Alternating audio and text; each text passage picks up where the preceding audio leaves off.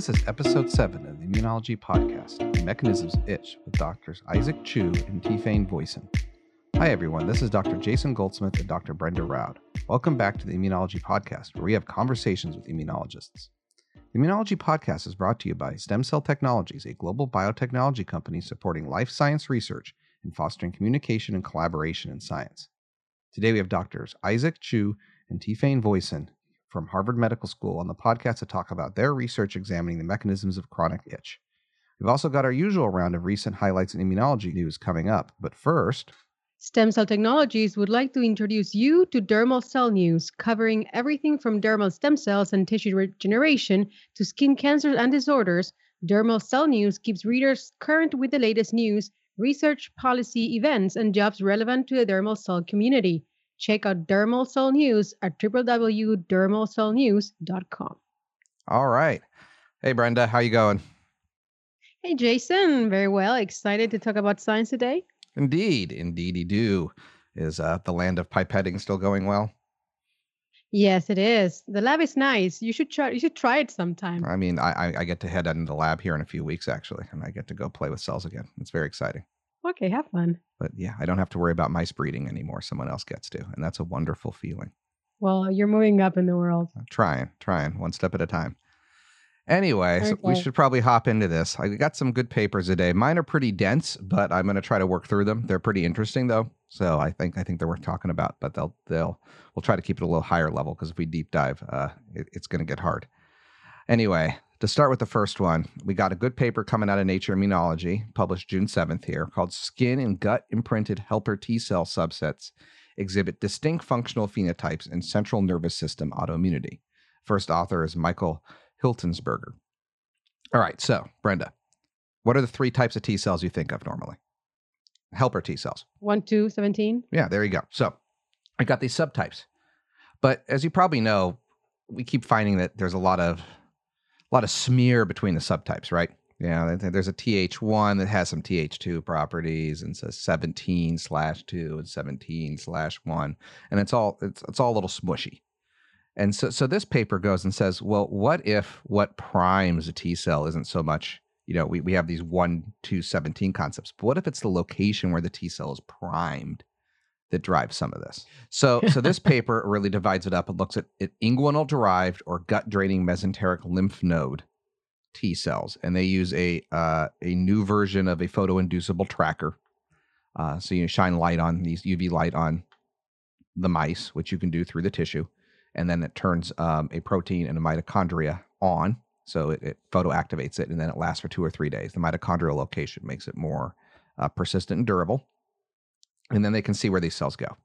And so what they do is, at a high level, they photo convert the cells at either the- derived from either inguinal or gut mesenteric lymph nodes using a variety of antigens, and then using a uh, central nervous system model of multiple sclerosis um, to, to show that both cells are involved in these processes, but that where you come from determines your your cell profile. So you can find distinct populations by RNA-seq, by cell surface markers, and that the site of priming helps determine these just as much as the regular TH1 or TH2 profiling concept does. And that that that inguinal cells all, all aren't TH1 or TH2, but they are a unique population with a shift in how it behaves. And mesenteric ones, similarly, they have a mix of both TH1, TH2, TH17 properties, but that are distinct, and you can see them be distinct by post hoc analysis, even, and say, oh, now if I don't know what these are, can I go in like a different system and see them split out? The answer is that they do. Um, and then interestingly, they showed that the mesenteric T cells particularly infiltrated the white matter, whereas the inguinal drive T cells were more recruited to the gray matter. And so, what this is, I, I thought this paper is very interesting. There's a, there's a lot going on here, but at a very high level, it's showing that your site of origin of a T cell, which determines a lot about how the antigen is presented to it and the milieu that it's in, really sets something for life, or at least as far as they were able to detect in these cells, which was several days, the properties of that. And that even then, after they identified these populations and designed these RNA seq fingerprints for them, you could see these populations were durable and persistent in other scenarios. And so this pattern was was universally applicable. As far as they could detect. So it's very fascinating.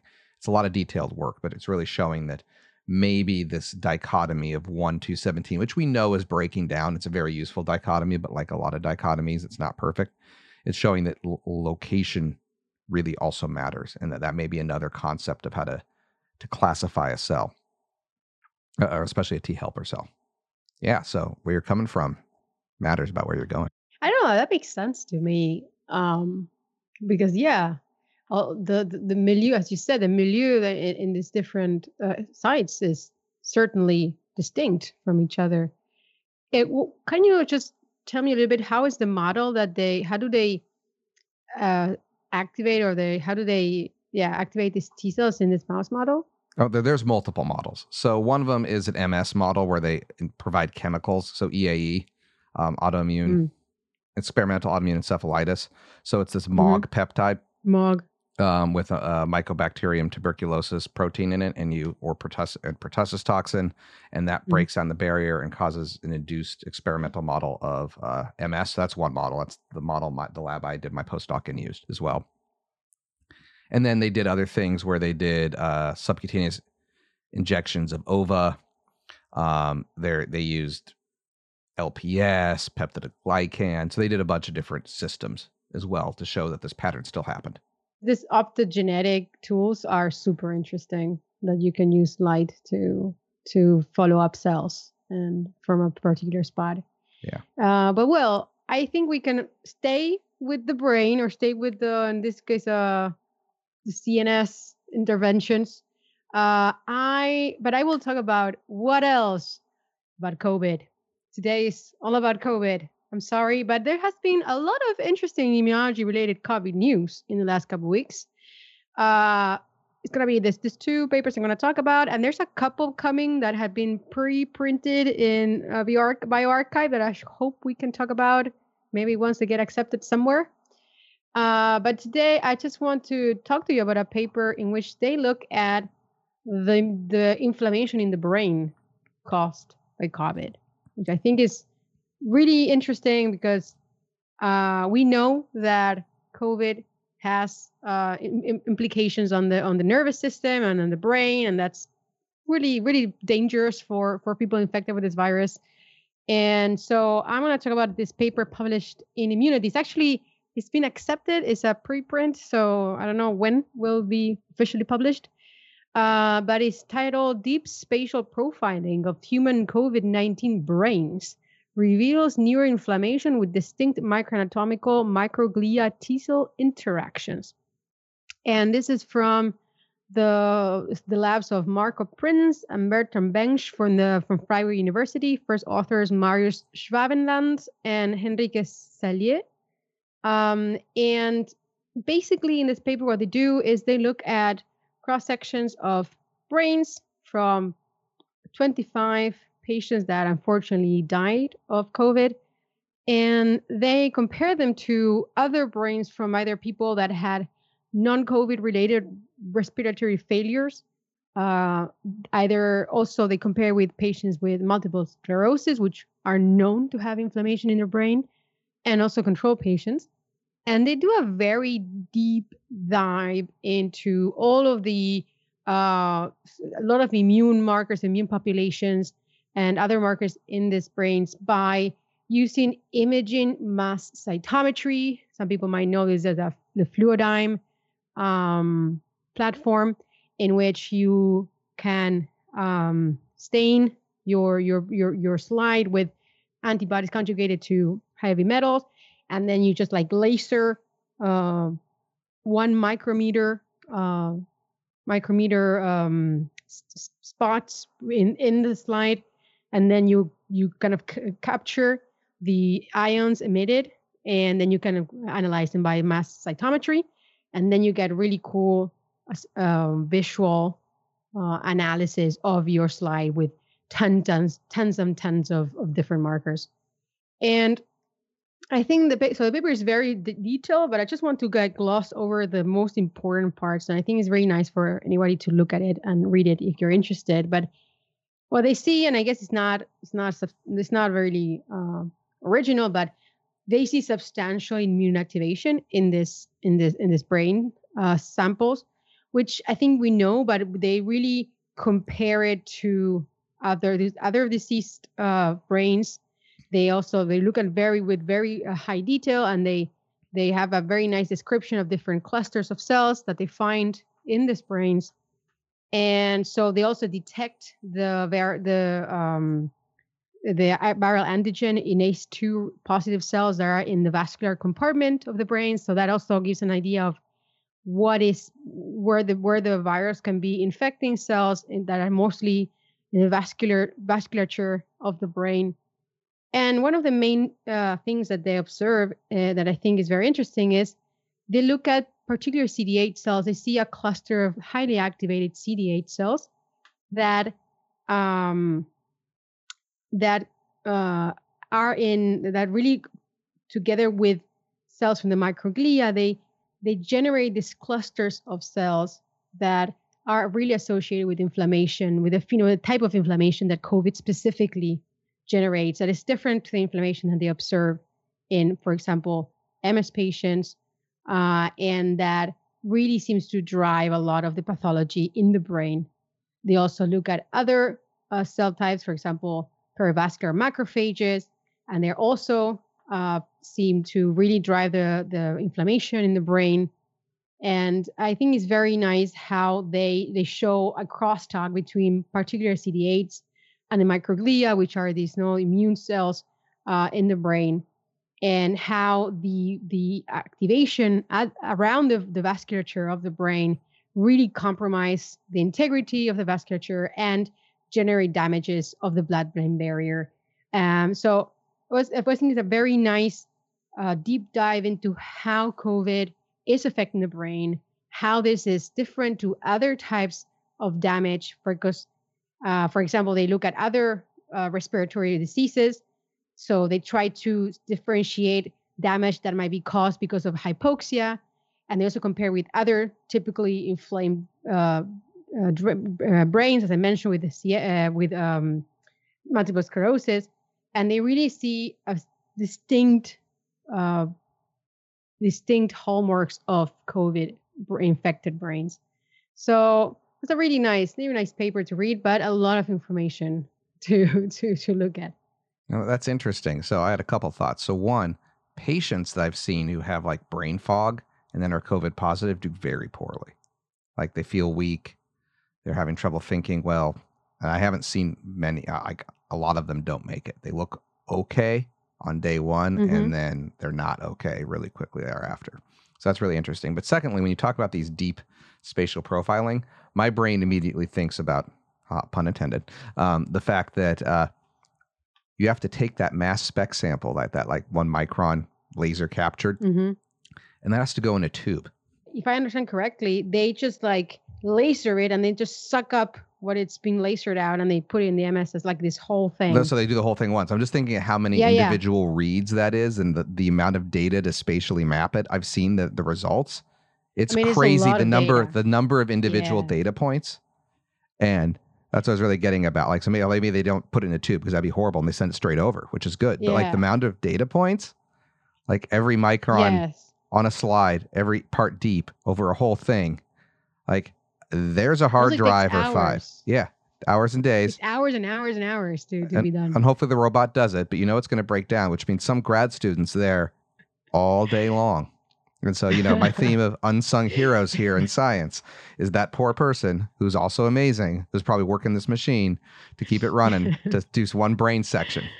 No, I cannot imagine one of hours of, of, of acquisition that this experiment uh, took, but uh, it's really nice. I mean, I think um, uh, uh, this this this kind of uh, imaging mass cytometry is, is pretty pretty cool and can give you a very rich uh, data. Um, but yeah, but still a lot of work and very interesting. So anybody interested in seeing what COVID does to your brain, check it out. It immunity soon out. This is your brain. This is your brain on COVID. Dun, dun, dun. Brain COVID. All right. All right. What else do you have for me? All right. Well, the first word of this paper is not going to startle you at all. It is microbiota. So, microbiota derived acetate activates intestinal innate immunity via the TIP60 histone acyltransferase complex. It's an immunity. First authors Bat hyphen Erdane Jugder uh, came out August, or uh, sorry, it's not August. It is June 8th, 2021. You can see where my brain's at today. All right, so very cool paper, very complex metabolism paper using Drosophila as a model organism. Um, I'm going to keep it real high level here because it it's a lot. Um, so what they do is they look at enteroendocrine cells, which are a great cell population that's underappreciated in the anterior midgut of the uh, Drosophila. So kind of like the small bowel ish, if you wanted to, you know, compare it to vertebrae.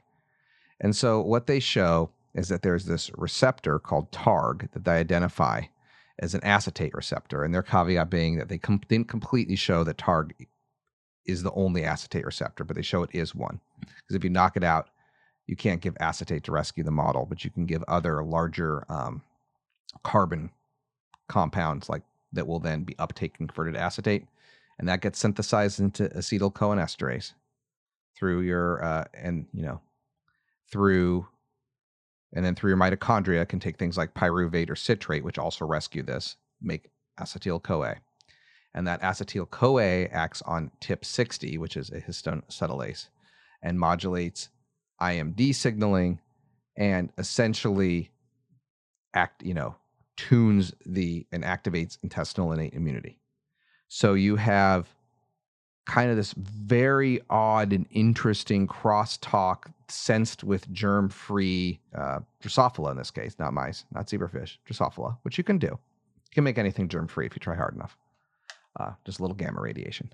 And so what they do is they show that a t- TARG1, so T A R A G, TARAG or TARG, depending on how they make they abbreviate it, is required for these enteroendocrine cell response to acetate that the acetate increases the CoA pool, the acetyl CoA pool, um, in enteroendocrine cells that present tachykinin. And this modulates the activity of an acetylase, and this acetylase activates downstream innate immune pathways. And so the microbiome is important because the microbiome can serve as a source of intestinal acetate. So the the bugs make the acetate that the body uptakes. Um, but it's not required. So the pathway they look at is something called PGRP hyphen LC, but that's basically the TLR homolog of Drosophila.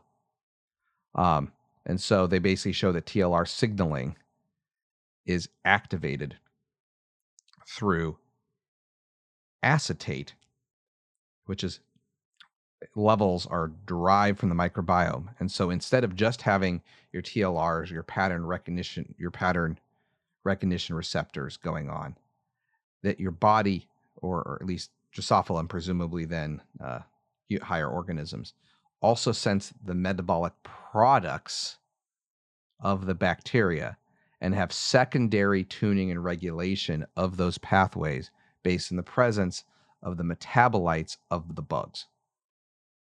So it's not just LPS signals from a bacteria signals a TLR receptor. It's that that bacteria also consumes stuff in your gut and makes metabolites, and your body has a second level of tuning to respond to those metabolites and then regulate your immune system. So, uh, just just another layer of complexity in all of our complexities. And so, it, it, it's just interesting that you can see this this other level and so these cells respond and produce antimicrobial peptides they tune the level of microbiome and they can do that in part by sensing the metabolites versus oh there's just a ton of lps what do i do about it they can actually sense the level not just from that one receptor but from these other pathways as well which makes sense you can then have you know differential gradients of signaling so I thought it was interesting. I think it, it, it's a very, I mean, it's it's a very interesting paper. It took it took a couple of reads throughs. I'm not going to lie to try to track down everything, especially since it's Drosophila and all the acronyms are different. So you have to convert, you know, the name of the receptor to TLR every time in your head. But it was very very mm-hmm. interesting to see this happen and how how much work they did on it. Because I wonder whether it, it, it gives you any idea of commensal versus pathogenic bacteria, whether you know there's a difference so Vibrio is an example of the pathogenic, and then the yeah. Acidobacter and Lactobacillus were examples of non-pathogenic Right. strains. They say, but what they could Right. see is there was a different tuning response. So the amount of growth of one would change the response, and so you'd you'd have this dual layer tuning of oh the bugs have these receptors activating, but they also then kind of the state is also being understood by the acetate levels. Well, I guess that also in eukaryotic cells, or I'm thinking of T cells and other immune cells, the levels of acetyl CoA also affect the acetylation of histones, and uh, so it has also been described for for for mammalian cells that they can respond to levels of fatty acids uh, by by through the acetylation of their histones and through some of these, this genetic shenanigans. So I think it's very nice to see it also uh, in this in the case of of this paper where they also combine it with uh, yeah pathogen receptor like um my um, pattern receptors. Um, it's nice to see uh, more of a double so two times the information to understand your environment. So th- I don't see this this could very well also be the case for for immune cells or other uh, eukaryotic cells. Yeah, and they tried to do some work with the Vibrio and see if that was affecting pathogenicity, but they found that because their tools would block the, um, basically it would alter lipid and carbohydrate storage and metabolism, and that's Mm. that's how part of this works. And so if you block that, you affect the wasting component of it, of cholera, and so that's what they were seeing there was protection from. So you'd have less wasting if you tune down Oh, acetate, right. because then you're storing it, which basically you know acetyl CoA is like the one block unit of fat and so you would Yeah. then let have wasting. So th- th- it got complicated, and so I don't think they really were able to ferret out in detail.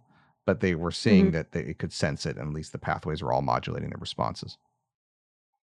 All right. So another way in which microbiota regulates your intestines, as if we didn't have enough. All the ways. Uh, I'm going to finish up with a short story, but very important, at least for me. Uh, I think I hadn't told you before, but two weeks ago, I was lucky enough to get my COVID vaccine. Yeah, I only beat you by six months. Well, because you're older, you needed it more. Yeah, true. Uh, and uh, but here, as in I'm in the Netherlands, I got the Janssen vaccine, which uh, also known as Johnson and Johnson, but which is uh, has been developed here in Leiden in, uh, in the Netherlands. And uh, the one is a one-shot vaccine, and of course, I was very happy of getting a COVID vaccine. But you know, a part of me was a little bit, you know, not a little bit unsure because most of the research that is being published, and so I've been keeping up with with the current literature, has been on the mRNA vaccines, a little bit more on the AstraZeneca vaccine that have been approved a long time ago, and a lot of these really cool papers where they show the you know, the breadth of the immune response and the titers of antibodies and the T cell responses have been mostly on the mRNA vaccine. So I did not know what I was getting really because the data was kind of flimsy and yeah the, the clinical trials for this vaccine was were not as spectacular as for uh, the mRNA vaccines but this has been a little bit uh, better thanks to a paper that was uh, that's also in preprint and accepted it's not preprint it's accepted preview accelerated article preview from boston from uh, the labs of the lab of Dan Baruch, and first authors are Galit Alter, Yang Yushu, and uh, Lui, and Abhishek Chandrasekhar. Uh, that I guess they're all first co-authors, and it's titled "Immunogenicity of 8026 CoV-2S Vaccine Against SARS-CoV-2 Variants in Humans," which is the the vaccine, uh, the, the the Johnson and Johnson vaccine. This vaccine has, uh, as many of you know, uh, adenoviral vector, the adenovirus 26, which is also the one used for for the first doses of the Sputnik V vaccine. Uh, but then Sputnik V has a second dose of a different adenoviral vector. Um, and this was released some later than the other vaccines and had clinical trials was a little bit controversial because the clinical trials were not as great the results uh, were not as great of their phase three trial uh, they had trials in uh, the us in the in south africa and in brazil and they showed between 72 and 64 percent of protection against moderate to severe COVID. And also, there was an issue because during the trial, so of J&J vaccine, unlike the trials for, for the other ones, we were have, having this new variant swooping through the the the, the, the kind of the COVID um, landscape. And there are two variants that are important for this, which were the South African variant, also known as B1351, and the Brazilian variant that is called B, uh, so it's P1 or P2 uh, that were appeared first or first seen in Brazil, and that they have this a mutation known as E484K that seems to really uh, help the virus evade previous uh, immunity against the original COVID uh, variant, and this was you know, coming from South America, I was following very, following very closely the case, infamous case of the city of Manaus in Brazil, that got basically COVID all over again because they got this new variant and all of the in natural immunity that people had developed on a very severe first wave. Uh, it just kind of swooped through the city again, uh, also causing horrible, horrible, uh, uh, horrible spike in cases. And so there was a lot of questions of how these other variants affected the efficacy of this clinical trial, which was used, no, was designed with a spike protein of the original COVID. And uh, given that in South Africa, 95% of the sequenced virus for COVID 19 cases were of this other variant. And in the case of Brazil, was 69% of the new cases were of the P2 variant. Uh, so this paper looks closer into uh, the efficacy of this of this uh, vaccines against the original COVID and a couple of variants, including these two that I mentioned, and they measure uh, humoral immunity, as in um, and in the, in the in the in the measuring by measuring uh, neutralizing antibody responses with pseudo pseudo uh, type virus.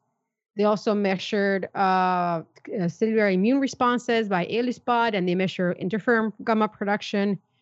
And they also look at the TCR repertoires and the breadth and the depth of the TCR repertoires of this of this uh, of the patients that have been um, vaccinated with, with this vaccine.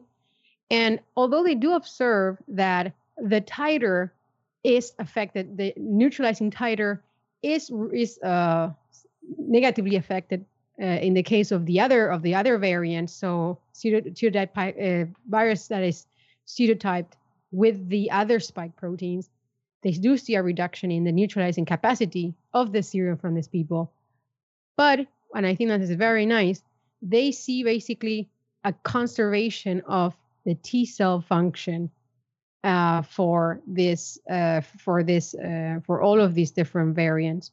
So although the titer the antibodies are not as good maybe at, at, at catching the virus, you still have a very robust spike uh, uh, spike directed uh, immune response in in the T cells that could probably protect you from uh, the, the, the full blown infection.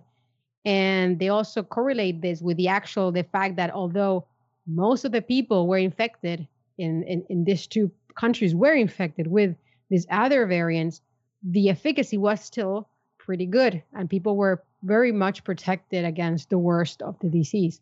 So for me it was really nice because you know I have very cool data showing that what I put into my arm was probably a good idea in knowing even more data about it. I think was was really good. And in times like this, when we want to really utilize all of the all of the vaccines available, this information is really really critical to to make to know what is the efficacy and the level of protection that each of the different uh, vaccines can provide us.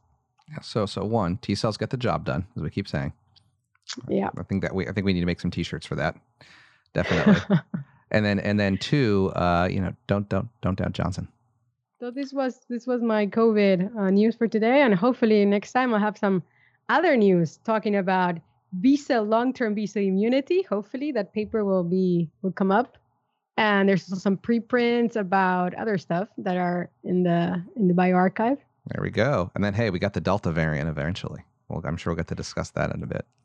Yes, definitely. A little bit about how apparently they find that new methods by which this this new variant is evading uh, innate immunity. So I'm also looking forward to talking about that paper. So I call dips on that one paper when it gets published. Exciting times for COVID research. It is, and immunology.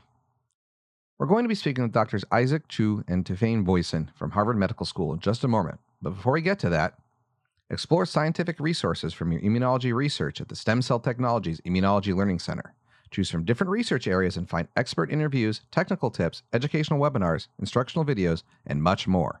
Visit www.stemcell.com slash immunology-research. Hi, everyone. Today we are joined by Professor Isaac Chu, who is an assistant professor of immunology at Harvard Medical School, and uh, Tiffaine Boisson, who's a former postdoc at the CHIU Lab. And they're going to talk to us today about a very exciting area, which is neuroimmunology, and basically what is the role of the nervous system uh, in mediating inflammation and host defense, and how these two systems interact with each other. Uh, Tiffaine is the first author of a recently p- uh, published paper in PNAS, and she's also going to talk about that today. Thank you so much for joining us. It's our pleasure to be here. Thank you for having us. Glad to have you. So, as I just said, it's very exciting the work that you do, and this this latest paper that you published, which uh, uh, looks at the at the relationship between neuronal uh, stimulation and itch and how the immune system is related to to this. I, I'm very excited to talk about it today. And but I would want to ask you first if you could share a little bit with your audience more about the topic of neuroimmunology because I think for many it's still not very known and maybe you can touch upon how has the understanding of neuroimmunology and the influence of immune cells, in particular, maybe the sensation of pain and itch has evolved, especially in, I guess, the last few years? Sure. I think it's, like you said, a very exciting area, which is neuroimmunology. That's growing in uh, importance. I think that immunologists are starting to appreciate that nervous system actively participates in regulating the immune system and vice versa. Neuroscientists are appreciating that there's intimate crosstalk between immune cells and neurons in different neurological conditions. In this case we're talking about pain and itch which are sensations that we experience uh, we've all experienced unpleasant sensations. Pain uh, causes us to withdraw from a um, noxious stimuli and itch is also in a, in a way for, for an unpleasant sensation that causes us to scratch uh, and to remove threats from our skin. But it turns out that these sensations are also triggered often by um, the immune system at these barrier sites like the skin or the gut. Uh, and at these barrier sites, we know that both the nervous system and the immune system are their, their major role is to detect um, potential stimuli at these barriers and also to potentially um, protect us from these uh, threats. So it, it makes sense that these two systems are intimately cross-talking with each other.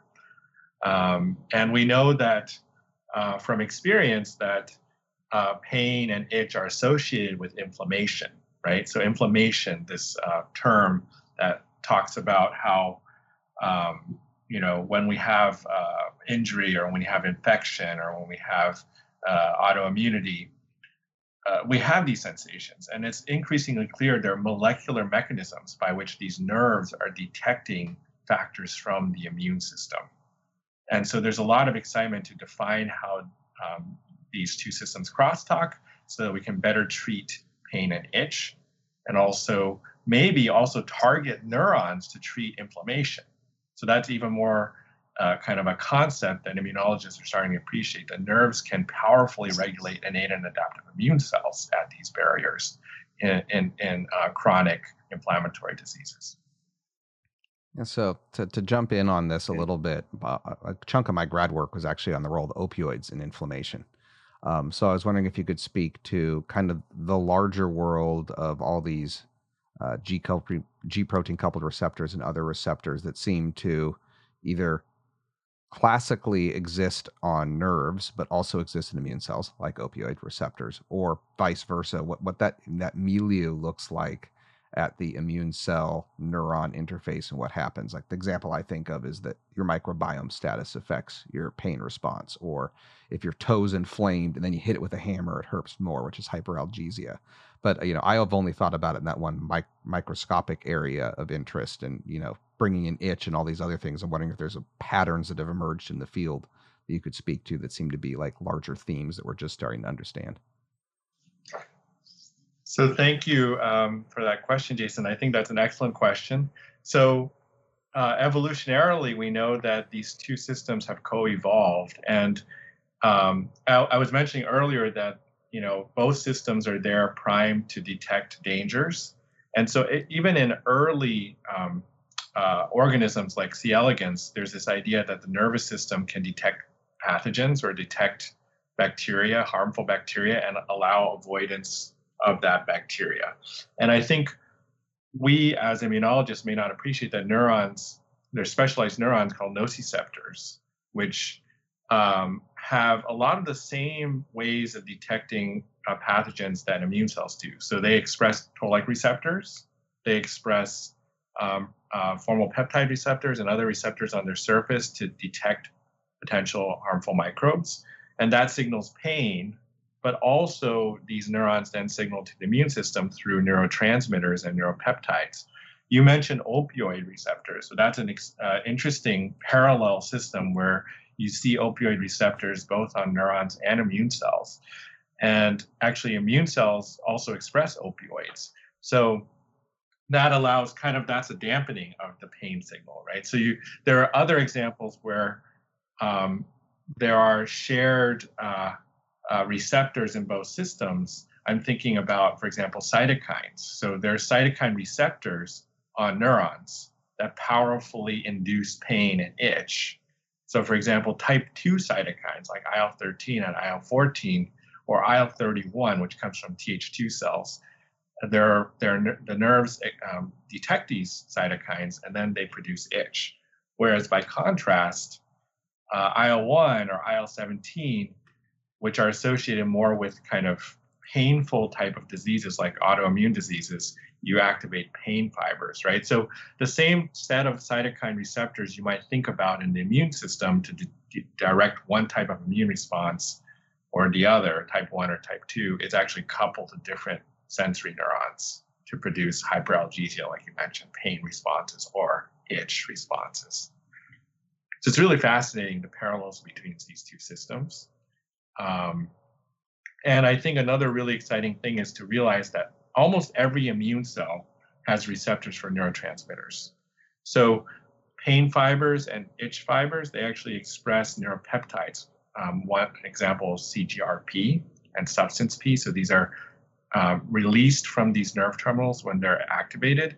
And T cells, macrophages, dendritic cells, mast cells, they have receptors for these neuro- neuropeptides. And so this allows the coupling of pain and itch to inducing the immune activation, uh, innate immunity or adaptive immunity. It is fascinating how close the relationship is. Uh, it really shows how these two systems co-evolved with each other and the amount of mediators uh, between these two cell types is, is quite yeah it's quite fascinating and I know that you have uh, work also on a different type of mediator, which are lipid mediators, and I really want to go to that. But first, I just want want to have one more general question, uh, and I don't know either of you uh, would like to respond.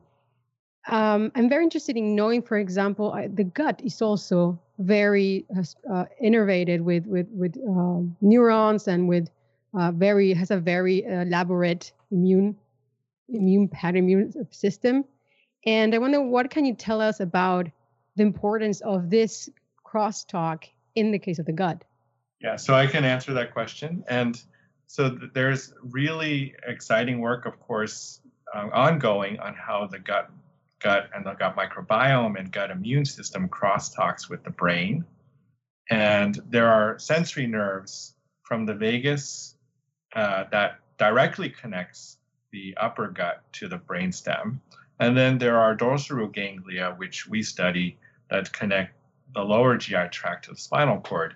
And each of these types of nerves um, will signal circuits that induce things like visceral pain, satiety, um, nausea. You know, there are key um, uh, modulators of this gut-brain axis that then feeds into, um, you know, potentially whole organismic states that relate to brain um, states like depression or anxiety, um, stress. So trying to understand the neural circuitry that innervates the gut, uh, that crosstalks, and the molecules from the immune system and the microbiome that that activates these neurons or shuts them down is is really going to be an important area of research in the future. And I think uh, we have found, for example, that pain sensing neurons that innervate the gut regulate the microbiome, and this is important to protect the home protect the gut from incoming pathogens like salmonella. Um, we have we and others have also found that the gut epithelial cells that lined um, the colon or small intestine are regulated by the nervous system, and um, things like antimicrobial peptides as well as the micro, like I said, the microbiome is actually um, regulated by the nervous system. And so it's a bidirectional crosstalk where the microbiome produces factors uh, which can activate these neurons or silence them.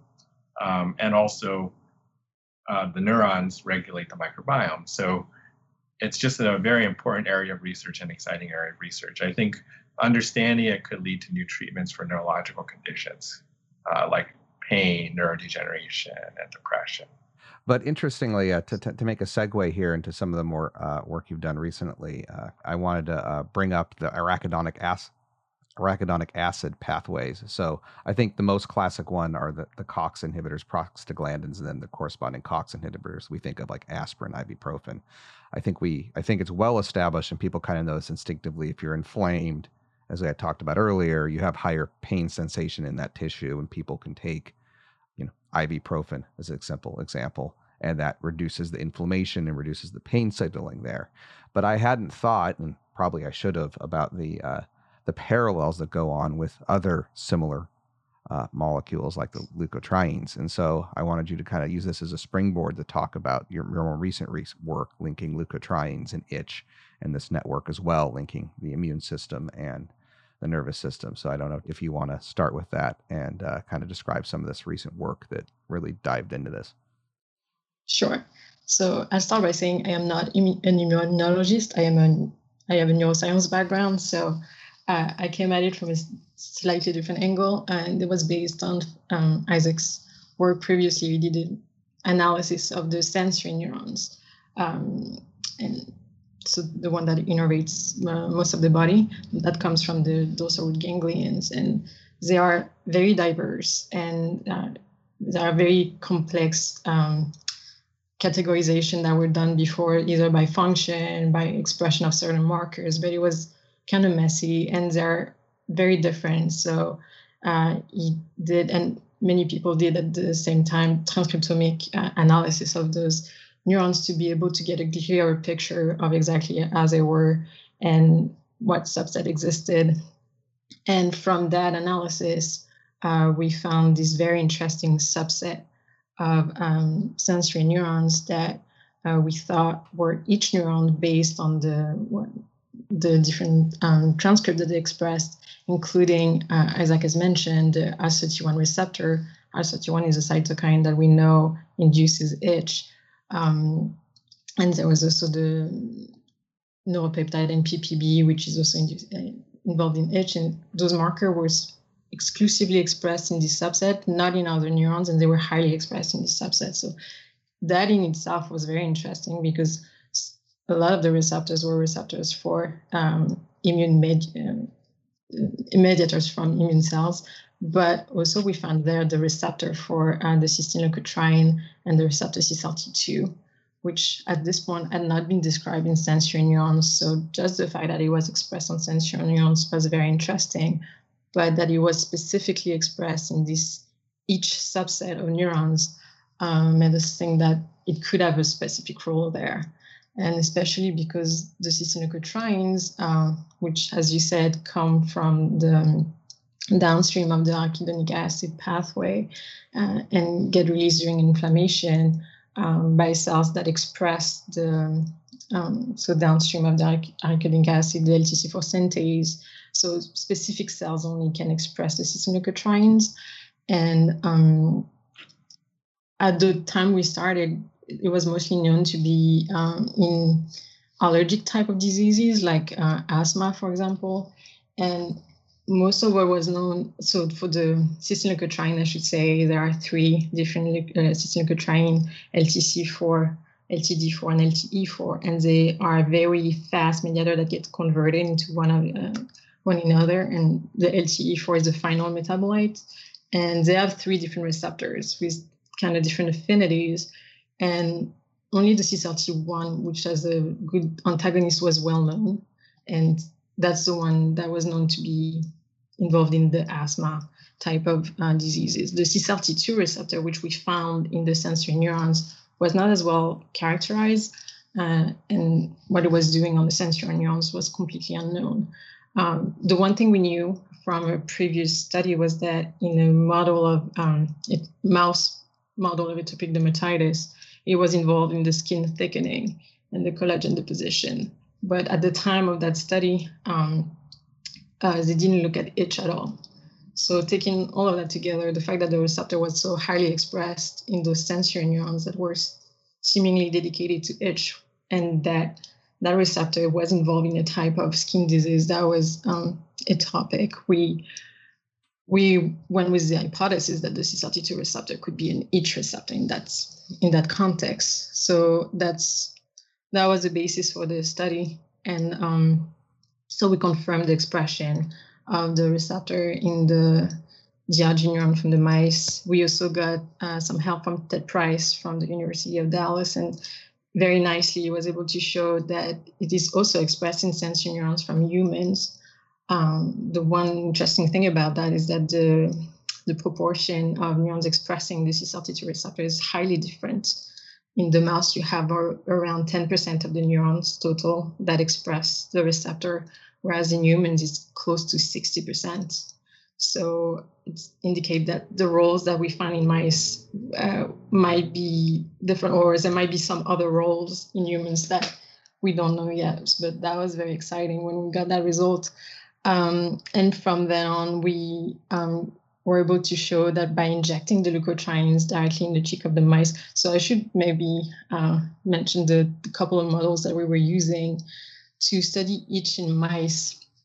Uh, we have the acute um, uh, portion of the assays where we just inject whatever ligands we're looking into, and then we just we count the number of um, uh, bouts of scratching that the, that induces in mice um, we can also uh, score like the time the mouse spent scratching.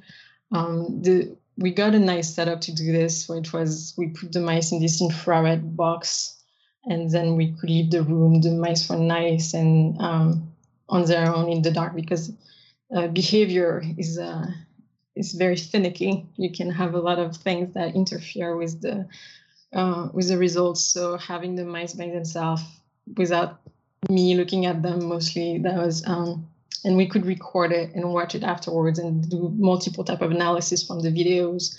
Um, but basically, what we were able to find with that setup is that um, from the cysteine leukotrienes, uh, LTC4, which is the first one in the cascade, was able to induce scratching, but not the LTD4, the LTE4 uh, that are downstream of it. And we kind of confirm it using um, a version of LTC4 that does does not get converted. So that was interesting in itself that within the family, only the LTC4 was able to induce um, scratching. And we were able to characterize the scratching. Um, it has some interesting properties that were different from uh, itch induced by histamine, itch, uh, itch induced by other chloroquine, which is another subtype, subset of itch neurons. So we were able to do that nicely. And uh, we then confirmed that I was dependent on the CCL2 receptor using knockout mice. So we use a global uh, knockout mice for the CCL2 receptor in which we didn't see the itch induced by the leukotrienes or the LTC4. And we also had, so we didn't have a conditional, because um, the C32 receptor is not exclusively expressed on neurons, it's actually expressed on the numbers of immune cells. So we always had the concern that what we were saying was not dependent on the neurons, but could be from other um, indirect effect on the neurons. So to kind of get around that, we first excluded the mast cells. We used a, a knockout strain of mast cell, and we didn't see any um, decrease in the in the scratching. So we excluded the mast cell as the source of this, the an indirect source for the, the scratching. And we also did some bone marrow um, chimera where we uh, transferred wild type bone marrow into knockout mice and vice versa. And in the end, we needed like the cells that were uh, um, resistant to the to the radiation that were uh, C32. Um, basically, uh, it indicated that the most likely was the neurons that were um, with the C32 that was necessary for the scratching. And with all of that. So we had like this nice signal that we were acutely provoking. Then we wanted to know uh, if we could find a system or a model where we saw a role for the whole pathway. And this is where we went into models of chronic itch that exist. And because also what interested us and uh, the chronic itch um, is something that is kind of very common and not very easily treated. So there's a huge interest into understanding how that works uh, on top of just the acute um, settings. So we tried a f- different models, and in one that is very, um, it's induced by it's called the MC903 model. It's this vitamin D analog that when you apply it on the skin of the mouse, it induces huge inflammation that can be characterized somehow at Th2 um, inflammation, even though that can be discussed, but it recapitulates some of the um, properties of atopic dermatitis in mice. So we thought that was a good model.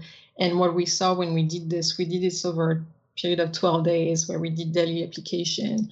And we saw that, so it induced a huge swelling of the skin, uh, huge inflammation and the mice start scratching quite a lot spontaneously.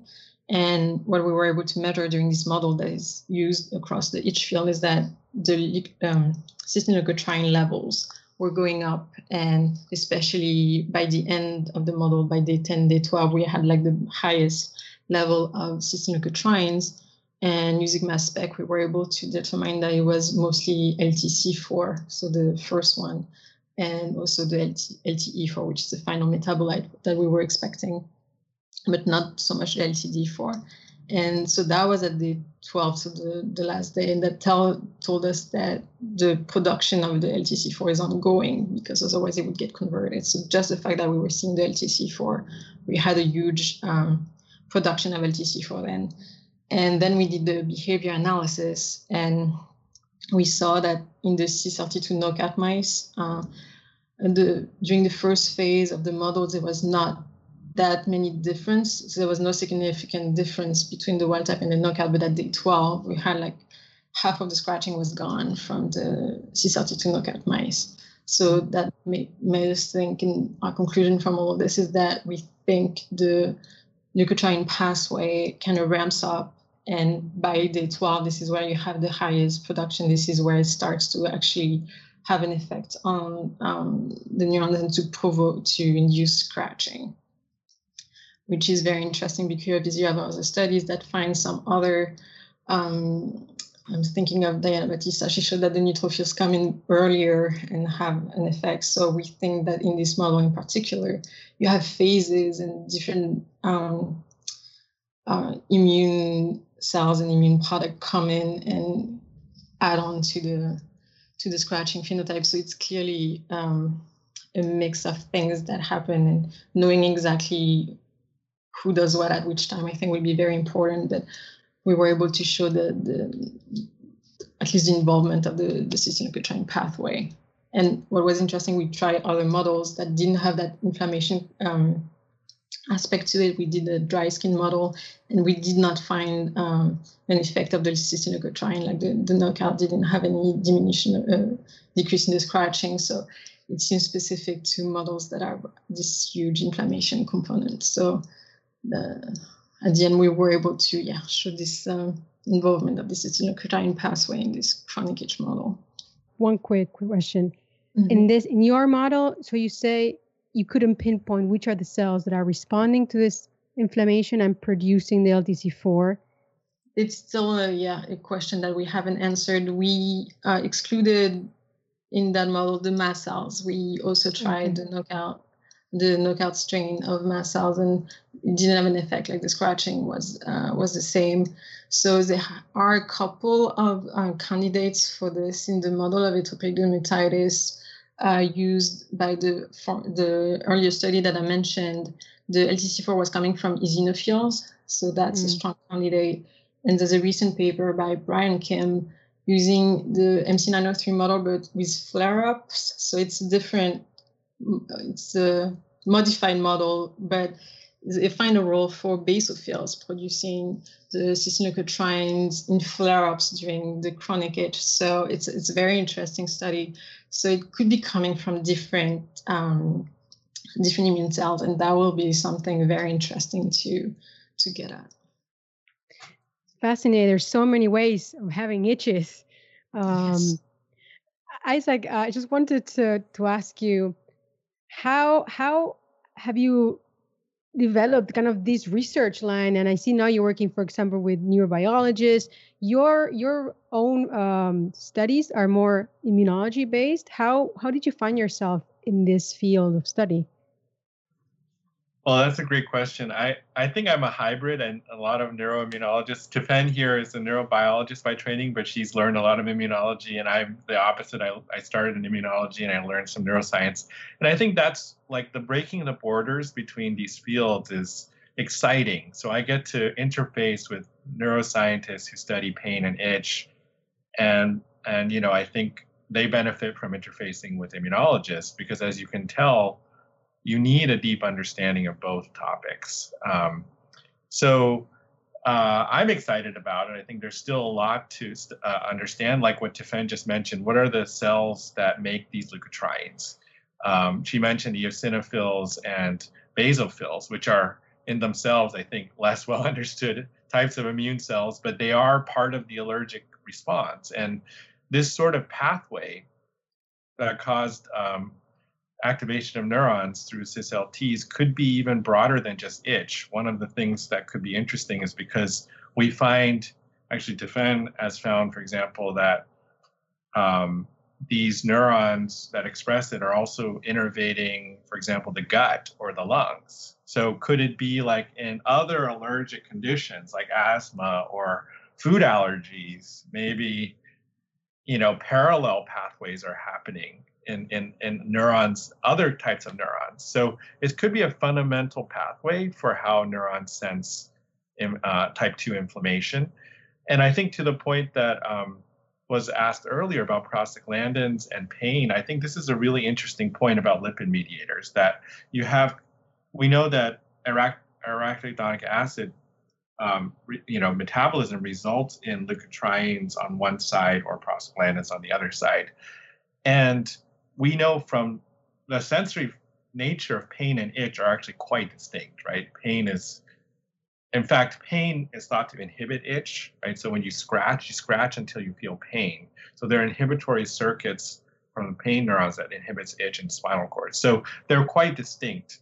And it could be that they are coupled to different types of inflammation, right? So if type 2 inflammation results in CysLTs, leukotrienes, and activates itch fibers, whereas type 1 inflammation or other types results in prostaglandins causing pain fiber activation. The logic to it could be really interesting. I mean, to me, it's logical that you would have distinct types of sensory functions in different situations. And part of it, just to step back for a moment, is you know, itch is a desire to remove large things like threats like that, you know, for scratching and allergies make sense, whereas pain maybe is more coupled to wound healing, right? And and so I think I think um, I think this pathway that Tiffen discovered um, involved in, in, in neural activation is could be very fundamental to the type 2 immune response or type 2 neural response. As a follow up, then, and uh, maybe this is getting a little ahead of ourselves, but I don't know. Are you guys planning on making some of those sexy mice, like you know, diphtheria toxin depleting eosinophils or uh, basophils, and then shoving them full of leukotrienes and see if they itch or not, or you know, reinducing your response, what have you, and trying to see if you know you can you can find that cell. So you had the mast cell knockout, but uh, it sounds like you have to you know mm. do the good old fashioned. I need to make ten mice and figure out which one's right. Uh, a scenario. So I don't know if you guys have started to go down that course or if there's a better way even maybe than a lot of mouse breeding, which is the default? Yeah, I think there's uh, a lot of interesting um, questions that can be done on the immunology and neuroscience side. We haven't done what you were talking about, targeting each of those exact immune uh, immune cell types, but actually, neur- uh, on the neuron side, Tiffen actually uh, generated a Cree mouse for the CysLT2 receptor. And the idea would be maybe we could use optogenetics or chemogenetics, which are neuroscience tools, to specifically activate the nerves to see what happens. And I think it would be interesting if we can get that to work to see what happens to the immune response in the skin or in these other tissues. And also, of course, whether itch is produced. Um, so, yeah, I think that's kind of what neuroimmunology is like. We manipulate one system and see what happens in the other system and I think there's a lot to do in both directions. Um, yeah, so I think basophils, eosinophils would be great to target. Another cell type that's of interest recently for um, for uh, neuroimmunology is dendritic cells. So there's a lot of interactions recently shown in the skin between uh, dermal dendritic cells and and Langerhans cells with these nerves. So I wonder if like those kind of cells are also sources of leukotrienes, and also if their uh, crosstalk is involved in itch. Given all the weirdness I've seen in biology, I wouldn't be surprised if dendritic cells are secretly some type of half neuro- neuronal cell or something that we just don't understand because they look like nerves. And like every other time biology plays this trick on us, that oh, it looks like it. Oh, also does that thing too. Ha ha ha ha ha. And then you're like you're scratching your head 20 years later. But I, I just you know the the the paranoid like it always happens over and over again in me thinks that you know dendritic cells could be secretly hiding something. Yeah. They're always hiding something. They're always hiding. Well they're a favorite cell type of many immunologists. I, I do want to highlight the mast cell. I know that we didn't see a phenotype there but i think mast in terms of this model but mast cells and nerves have long been thought to play a very intimate role. Um, so they are they're juxtaposed to each other in many tissues in the skin and the gut and and um, if you activate nerves the mast cells would degranulate. So there's a really intimate communication between these two two cell types. Um, so other that's why we targeted them you know from right right from the get-go is because other mast cell mediators like histamine tryptases um, a lot of the like serotonin these are really well-known itch modulators. And talking about itch modulators, uh, so chronic or acute itch is actually very severe for a lot of people, and treatments are always welcome. And you actually touch upon potential treatments uh, by targeting this this new novel pathway you describe. Maybe do you want to talk a little bit about that? I think so. The the leukotriene pathway in general has been of interest uh, in, atopic and other um, pathology where you have chronic itch, but kind of singling out the actual mediator that have been a bit difficult. So there have been some broad, just uh, antagonists for the whole pathway. I'm thinking of the FLAP inhibitor that has been tried, but with some mixed result at some point. And also the CSRT1, this other receptor antagonist has been tried, and also with, I think, very mixed results. So targeting the CSRT2 receptor specifically, I think could be something to try and might be in combination with other uh, drugs. It might be not the be all and all of uh, strategy, but it could be something that helps maybe in certain conditions or at, at certain times during the, the pathology that could that could help. Yeah, so I can add to that. I think chronic itch is a major cause of suffering in, in patients with many uh, diseases, including atopic dermatitis and idiopathic, you know, pruritus. There's people who really suffer, they have no options because antihistamines actually only work for things like hives. They really don't do much for um, patients with uh, chronic itch diseases. So identifying these sort of non-histaminergic pathways to produce itch that produce itch and blocking them could be exciting. Uh, Tiffen mentioned there's already treatments for asthma based on cis-LT1 receptor, which is the, like the drug Singulair. Uh, but cis-LT2, the one that we found on neurons, so far there's no yet drug in the clinic that specifically blocks that one, although there are antagonists uh, that are experimental. So it would be exciting if this could be in the arsenal of um, you know drugs that could target uh, certain forms of itch. And I think one of the key questions would be defining in humans, you know, whether this pathway and which types of pathways are involved in different types of uh, inflammatory itch. So you can think like besides atopic dermatitis, which is a big part, there's also contact dermatitis, and there's um, you know people who have uh, you know other forms of uh, you know itch, so like Tiffen mentioned, dry skin itch. These are all problems for a lot of people, and defining the the different molecules involved could lead to new treatments. So to follow up there, and maybe I'm, I, maybe you can't talk about it, but are you guys looking at say monoclonal antibodies to the cis TR T, cis LT2 receptor? You know, go straight to the biologics, make an antibody to a G protein receptor that's on the surface and inhibit the sucker. That's a great idea, uh, and it's not something we're not doing that, but I think that would be a great solution. Uh, we know in other cases of neuroscience. Uh, another molecule we work on uh, related to pain is CGRP, which there have been very successful antagonists against the both the receptor and the molecule itself. I, I think it would be a great idea to target cis-LT2 as well in the same way, you know, make antibodies or small molecule antagonists. Right. I mean that that's where my brain goes, especially since you're you're not trying to go in the cell like the COX pathways, but you're hanging out on the on the outside of the cell. You you you open up yourself to all the drugs that drug companies like to make these days, um, and so you know you should start talking to people. All right, so I guess the, the last part we like to do is ask a, a couple of, questions for you guys on more the fun side of of uh, science and life and the adventures that lead people here. Um, so I think Brenda, you're going to go up to bat first, and you fire away, and then I'll go after you. Yeah, for sure. Um, Isaac, so I wanted to ask you, uh, what is a hobby that you always wanted to pursue, but well, because you have committed to science uh, and being a scientist, you didn't have time to, you have never been able to? Would you like to share us that with us? Sure. I, I love um, reading uh, fiction novels, especially mysteries, and I would love to have written one myself, be a you know, I like Agatha Christie, that kind of thing. But if I could, if I had a different you know, if I had time, I would write a novel and maybe incorporate some of the science. You know, like I, I love like kind of putting reading ones that incorporate real science in there, and maybe even immunology would be. I rarely see immunology highlighted in fiction, so that would be interesting combination.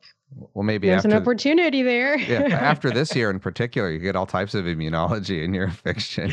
right. For sure. Tiffen, um, for you, what is the best piece of advice that you've ever been given, professional or not? Mm. Um, I remember it, wasn't directed at me, but it was someone talking about science, and it was uh, saying to remember to have fun with it. Like we get to do this very cool thing. Like we ask question, we get to like come up with very fun, innovative ways to answer this question and the sky's the limit kind of thing. So sometimes you can, when things are not working, you can forget, but it is fun and you should have fun doing it. So that was a great piece of advice that I, I took. Excellent. All right. Well, any uh, final words from either of you on things that uh, you wanted to share final wisdom before we call it a day here? Sure. Um, I think neuroimmunology is a very cool up and coming field. And I think immunologists, graduate students, and postdocs who are listening to this, you know, learn about the nervous system. It's in every tissue, every organ that you study, and I think the nerves are talking to your immune cells of interest, and I think um, it's a frontier in science. Excellent. Well, thank you very much. It's been a pleasure. Well, that brings us to the end of our show. Don't forget to subscribe to our newsletter at immunologypodcast.com to get the show notes, including an episode summary and links to all of the interview and roundup papers. You can also reach out to us on Twitter at Immunopodcast or via email at info at immunologypodcast.com with feedback or to suggest guests. See you next time.